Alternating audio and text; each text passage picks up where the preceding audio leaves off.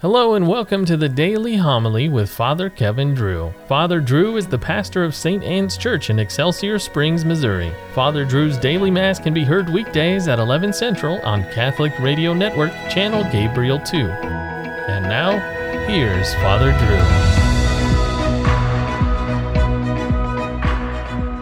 Drew. A reading from the book of the prophet Isaiah.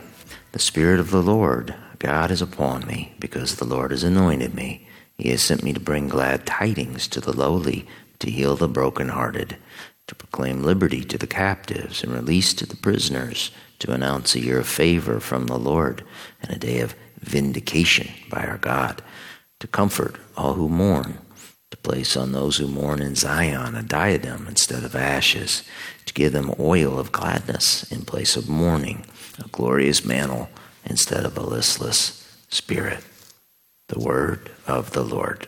Forever I will sing the goodness of the Lord.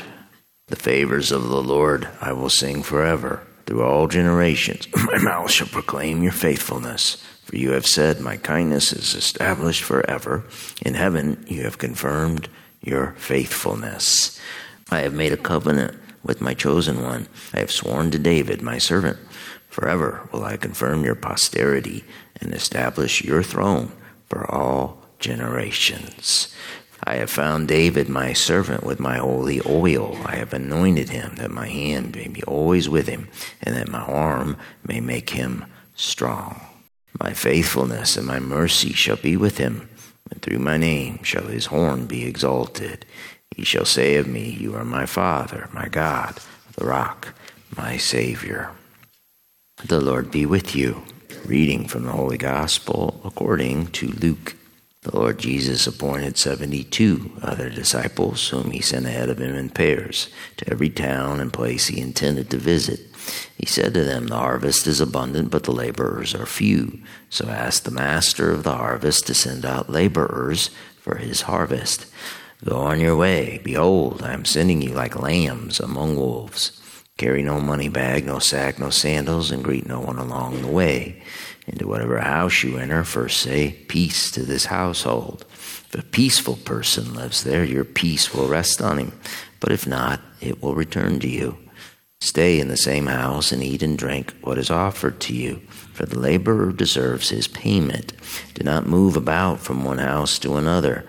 Whatever town you enter and they welcome you, eat what is set before you cure the sick in it, and say to them, The kingdom of God is at hand for you.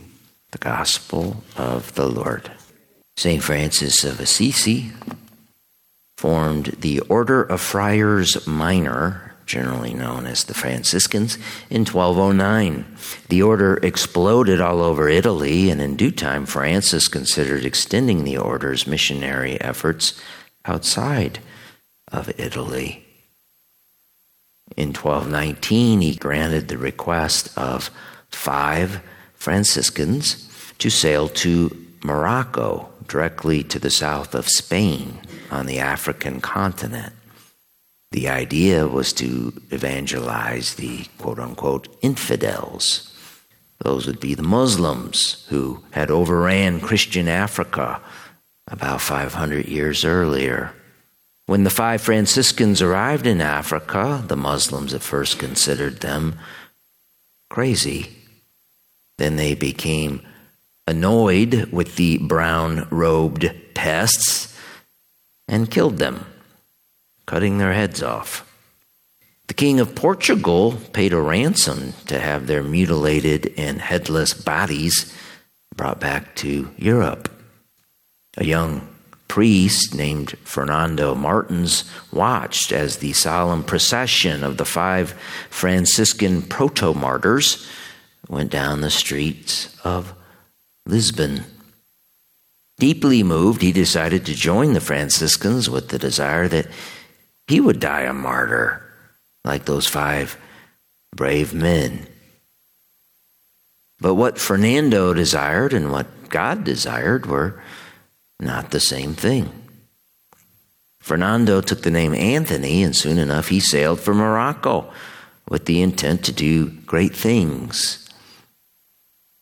But before he could be martyred by Muslims, he became deathly ill and had to sail back to Lisbon with the hope of regaining his health. However, his ship bound for Portugal got blown off course and landed in Sicily. From there, the frail and sick Anthony made it to Italy, ending up in the northern part of the country, the Padua region, where he lived humbly as a Franciscan friar. At an ordination mass Anthony attended, there was some confusion. Dominicans, known as the Order of Preachers, were present, and it was assumed one of their number would give the sermon at the Mass, but no one had prepared one. Someone forced Anthony into service, and surprisingly, he gave a stirring, brilliant sermon. That caught the attention of St. Francis who later used Anthony to teach his young friars. Anthony then became the Franciscan provincial of northern Italy and chose the city of Padua for his headquarters. Anthony of Padua died at the age of 35 on June 13th, 1232.